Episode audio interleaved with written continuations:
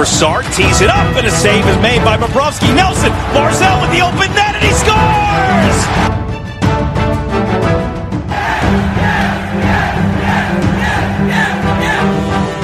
Hi, and welcome to the Locked On Islanders podcast, part of the Locked On Podcast Network, your team every day. I'm your host, Gil Martin. I'm an Islanders columnist and historian, and I wrote the book Ice Wars, which covers the complete history of the Islanders' rivalry with the Rangers from 1972 to the modern era. All right, happy Monday, everybody. Hope we all had a good weekend and a better weekend than the New York Islanders. A disappointing 4 to nothing loss Saturday afternoon at the Nassau Coliseum at the hands of the Boston Bruins. And the Islanders' losing streak has now reached three games, although they do have a point in two of those games as they were overtime losses. We'll talk a little bit about that. We will also talk about the return of one of the Islanders' injured players to the lineup, and that is definitely a positive development. And of course, we will discuss the decision by the Islanders announced by Governor Cuomo of New York uh, on Saturday that they will play all postseason games this year and all of their regular season games next year at the Nassau Veterans Memorial Coliseum. So that is at least a plus in many ways for a lot of Islander fans, but we'd like to hear your opinion if you'd like to weigh in on that and discuss it. There are several ways to contact the show. You can email us at lockedonislanders at gmail.com, or you could contact us on Twitter, and please do follow us. You could follow the show at Locked On Isles. You could follow me, Gil Martin, Ice Wars NYR VS NYI, and we'll keep you up to date on all the latest happenings and news around the New York Islanders. All right, well, let's start off with uh, what I consider to be some good news for Islander fans, and that is that Governor Cuomo announcing on Saturday that the New York Islanders will play all playoff games uh, this season and all regular season and playoff games next season at the Nassau Coliseum. So just a few more games left at the Barclay Center, and then assuming everything goes according to plan in time for the 21 20 the 2021 2022 season, the Islanders will be at their new home arena in Belmont, and uh, that will also be very exciting for a lot of Islanders fans. But I, I think overall, returning to the Coliseum full time is better for the majority of Islander fans. First of all, look, no matter how you slice it, most Islander fans are from either Nassau or Suffolk County. And unless you live on the South Shore with direct Long Island Railroad access to the Barclay Center without having to transfer trains at Jamaica, it is much more difficult and expensive to get to the Barclay Center than it is to get to the Nassau Coliseum.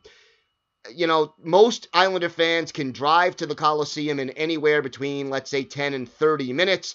If you have a family of four going to a game, you pay one price for parking, and that's the end of it. If you're taking the Long Island Railroad to and from the game, you got to wait for a train in Brooklyn on the way back. Very often you have to go to Jamaica, wait anywhere up to an hour or more sometimes to change trains at Jamaica, and then it'll take an hour and a half to two hours total, depending on how far east you live, in order to get back from the Barclay Center because at night they just don't run as many trains, both from Jamaica and from anywhere else for that matter. So, you know, the, the trip takes a long time. If you want to drive into Brooklyn from Long Island, there is almost always traffic, whether it's on the BQE or the Jackie Robinson, or if you want to go by the local streets or take the belt.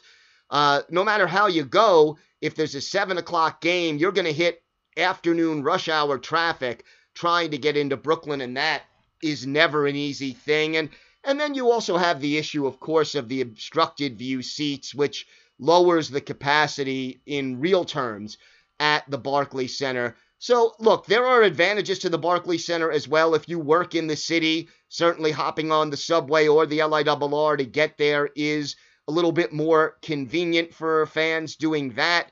Uh, also, certainly the Barclays Center has more modern amenities than the Coliseum does, but for hockey, the old barn, you can tailgate, it's closer to home, it's easier, it's cheaper. You know, when you take, as I said, a car to the game for a family of four, you pay one price for parking. When you take the LIRR to the game for a family of four, each person is paying 18 20 $25 per person to take the train. Now, look, maybe kids will pay a little bit less, but you pay per person as opposed to per car just to get to and from the Barclays Center on the LIRR. That adds up as well. So, look, there are pluses and minuses, but I think for the majority of Islander fans, it's a plus. I think it's also an advantage for other reasons. The big one being that professional athletes and Islanders players are certainly no exception to that. They are creatures of habit. And to have one routine before games, staying in the same place, you have your morning skate the Islanders' practice facility is right across the street from the Nassau Coliseum. To be able to stay there uh, and then head over to the Coliseum for the game or go home in between the morning skate and showing up for the game without having to commute to Brooklyn is certainly advantageous for the, the players. It makes one routine rather than two, and it keeps things closer to home for them it, it just makes a lot of sense. And even for season ticket holders who, instead of having to travel to two different venues next season, they will be able to just go to the Coliseum for all 41 home games, hopefully, plus playoff contests. And as far as playoff games go, look, the Islanders last year won all of their home games at the Nassau Coliseum in the playoffs. Lost all their games at Barclays Center. Yeah, two games in each series, not a big sample size, but the Coliseum has more tradition. The Coliseum is louder. You are closer to the ice, better sight lines overall at the Coliseum for hockey, at least, uh, than at the Barclays Center. So I, I think and and of course you can tailgate at the Coliseum, which you're not able to do at Barclays. And let's face it, for Islander fans, tailgating a long-standing and enjoyable tradition that they've shared for years and years since the team's inception back in 1972. So overall, got to be happy, I think, with the Islanders playing this season and next season at the Coliseum before moving on to Belmont. And I guess the other factor is this Barclays Center uh, has a lot of other events. The Coliseum right now, many fewer events. So the Coliseum really needs the Islanders as a tenant more than the Barclays Center. All right, when we come back, we'll talk a little bit about Butch Goring's jersey retirement ceremony and the game on Saturday against the Bruins. We'll also break down the return of an injured Islanders forward that is certainly a welcome addition to the lineup. All that and more still to come on the Locked On Islanders podcast. All right, we are back. Let's talk about Butch Goring's jersey retirement ceremony, number 91, raised to the rafters uh, in honor of Butch Goring. And uh, look, there are people who question the retirement of Goring's jersey. Obviously, John Tavares wearing number 91 with distinction for almost a decade. He was captain of the Islanders, first pick overall in the draft, was the face of the franchise during his time uh, with the club. But look, Butch Goring, I think, certainly deserves to be honored by the team. In addition to winning four Stanley Cups with the Islanders, he was the last piece of the puzzle, the ultimate trade deadline acquisition who gave the Islanders team back then a lot of confidence First of all, he gave them a solid second line center who could score, play defense, kill penalties, and that allowed Wayne Merrick, who was then the second line center, to slide down to the third line, which was much more appropriate for him at that point. And it just really gave the Islanders more depth and more scoring ability and improved their penalty kill. You added also Ken Morrow after the 1980 Miracle on Ice Olympics and all of a sudden the Islanders were a better team. But most importantly, I think what Butch Goring was able to do as a veteran at that point was give the team confidence. Uh, I, I think there was a story where Butch explained to the younger players on the Islanders, you guys don't realize how good you are and how good the rest of the league views you as. And he helped restore confidence in this club and make them feel like, hey, we really are this good. We can really get this done. They got it done in 1980, and then again the following three years. Went to the Cup final again in 84, and Butch Goring was a big part of that. Actually, spent some time as a player coach before retiring, assisting Al Arbour uh, in many respects and then did a lot more for the organization. Goring went on to scout. He was a, a head coach of the team's minor league affiliate uh, in Denver and Salt Lake at different times, and then later went on to be the head coach of the Islanders before now being the team's broadcaster. So since 1980, he has been a part of this organization, and that's 40 years, folks. He's been a part of the organization for almost all of that time, did spend some time with the Bruins organization as well, but you know, he's done almost everything there is for this team. He is a part of the community, a good all around guy, a very good hockey player.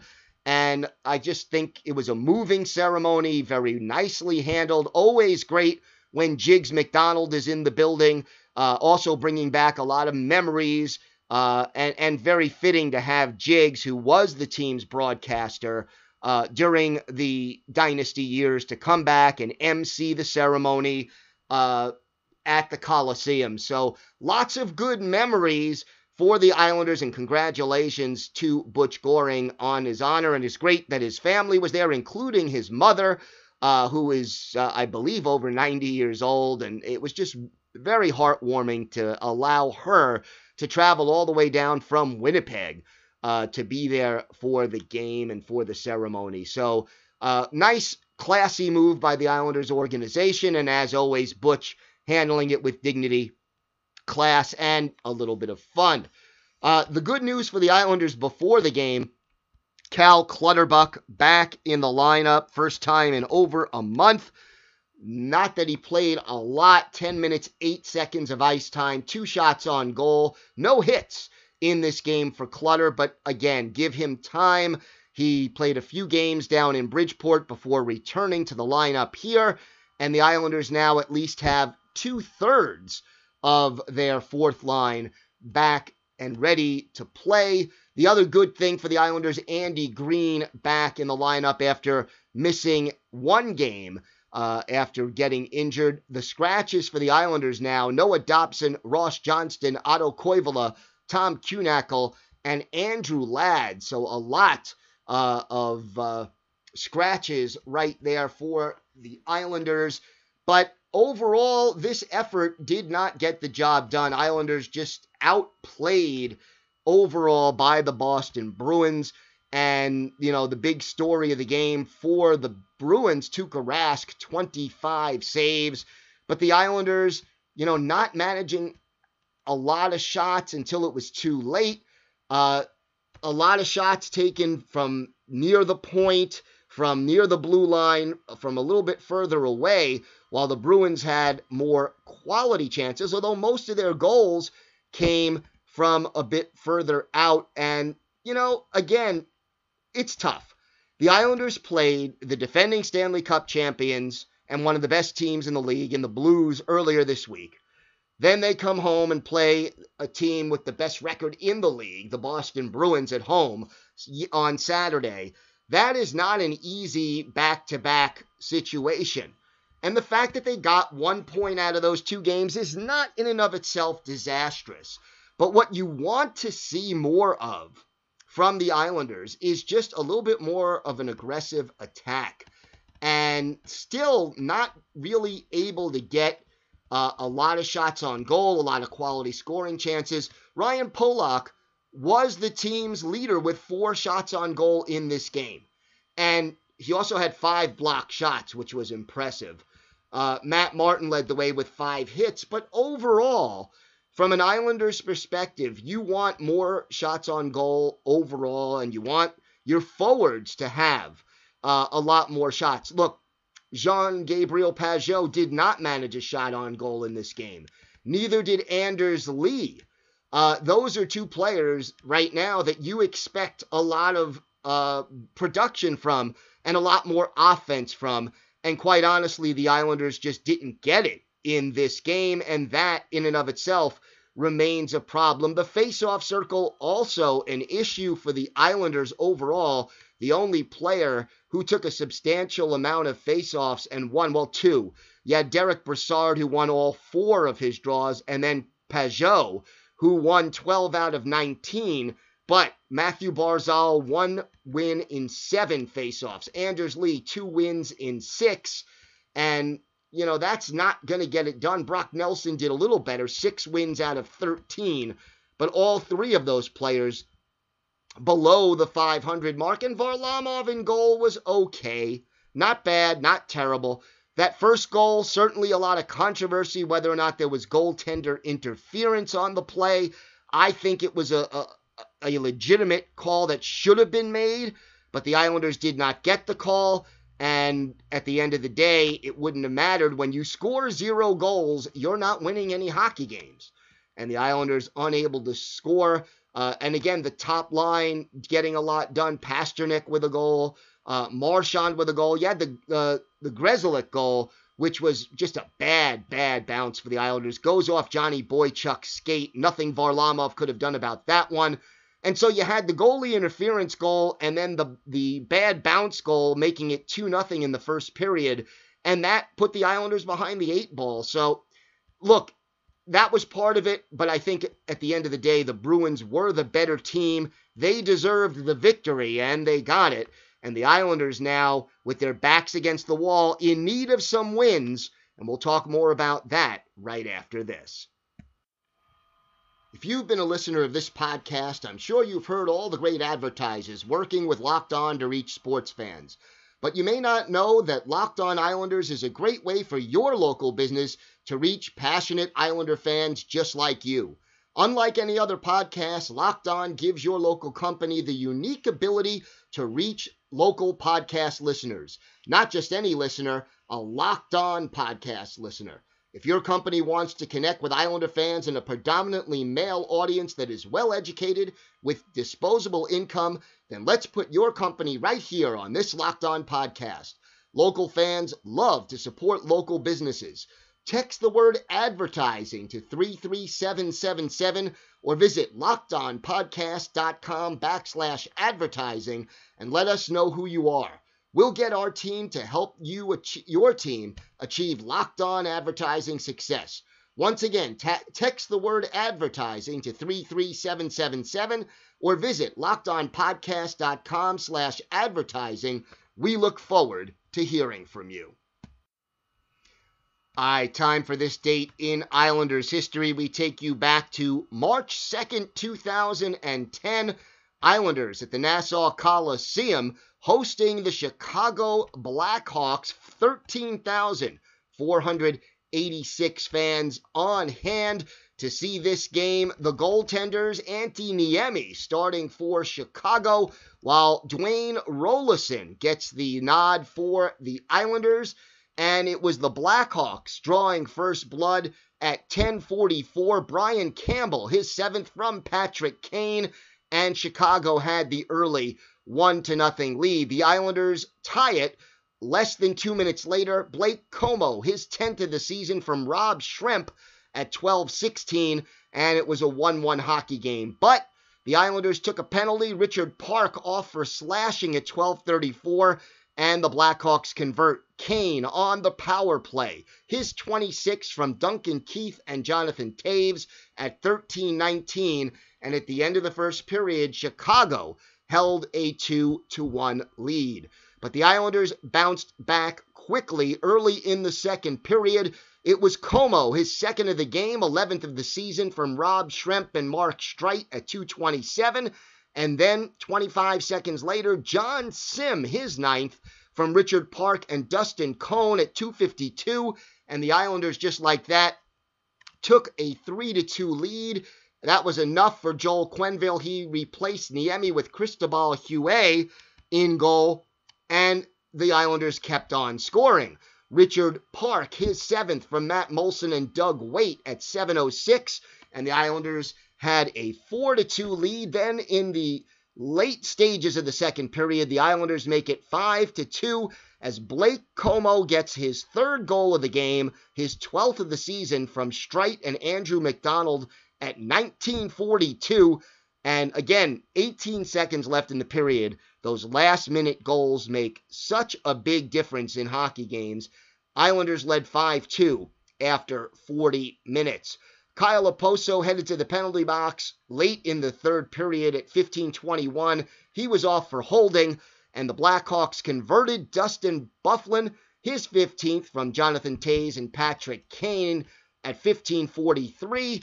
But that was as close as the Blackhawks got. Islanders hold on for a 5 to 3 win in this game. Roloson with 41 saves as the Islanders were outshot 44 to 23, and yet because of Rolo, Roloson's strong play, managed to earn the victory. Offensively, Blake Comeau three goals in four shots. That four shots led all Islanders players, and uh, he was the only uh, multiple goal scorer. Both Mark Streit and Rob Schremp had two assists. Richard Park, one goal and one helper as the Islanders downed the Chicago Blackhawks. Final score 5 to 3 on this date in Islanders history, March the 2nd, 2010.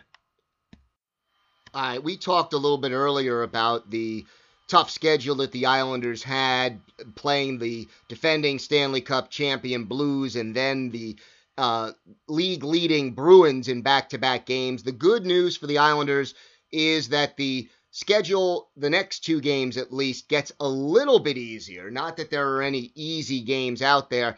The Montreal Canadiens come in next. They are currently 12th in the conference and are nine points behind the Islanders in the standings. And the Habs have played three more games than the Islanders have. And then the Ottawa Senators are next on the Islanders' schedule. It is a road game, but the Senators are right now 20 points behind the Islanders in the standings, and the Islanders have two games in hand on the Sens. So, look, you understand that they got one point in the last two games against that top rated competition. It is time for the Islanders to take advantage of playing teams lower than them in the standings. And look, I would say they need to pick up at least three out of four possible points when push comes to shove. Because when you look at the standings right now, the Islanders with very little margin for error, uh, Islanders, if the season ended right now, would be the first wild card team, but their lead over the Carolina Hurricanes, who are the team just outside the playoffs right now, is all of three points. Both teams have played 64 games as of this recording time. So, three points away from missing the playoffs entirely. And again, you look at how tight the division standings are uh, for the Islanders right now in the Metropolitan Division, the Capitals 84 points, Flyers 83, Penguins 80, Islanders 78, Blue Jackets 76, Hurricane 75, Rangers 74. So right now, 10 points separate the top seven teams in the Metropolitan Division. Only the New Jersey Devils uh, are a distant team that is not in contention. So, look, Islander fans, there's 18 games left on the schedule. Got to pick up points, minimum, I think, of three points in these next two games to keep pace, or else uh, things could get ugly in a hurry. And look, the Islanders have been fortunate. A lot of the teams they're fighting for playoff position have also been losing recently, and that certainly helps their cause. All right, that's going to do it for us right here on the Locked On Islanders podcast. Again, if you're enjoying the show, please leave us a five star rating and a review on your podcatcher of choice. It helps other Islander fans and hockey fans find the podcast and helps us grow the Locked On Islanders family. I'm your host, Gil Martin. Thanks as always for listening to the Locked On Islanders podcast, part of the Locked On Podcast Network, your team every day.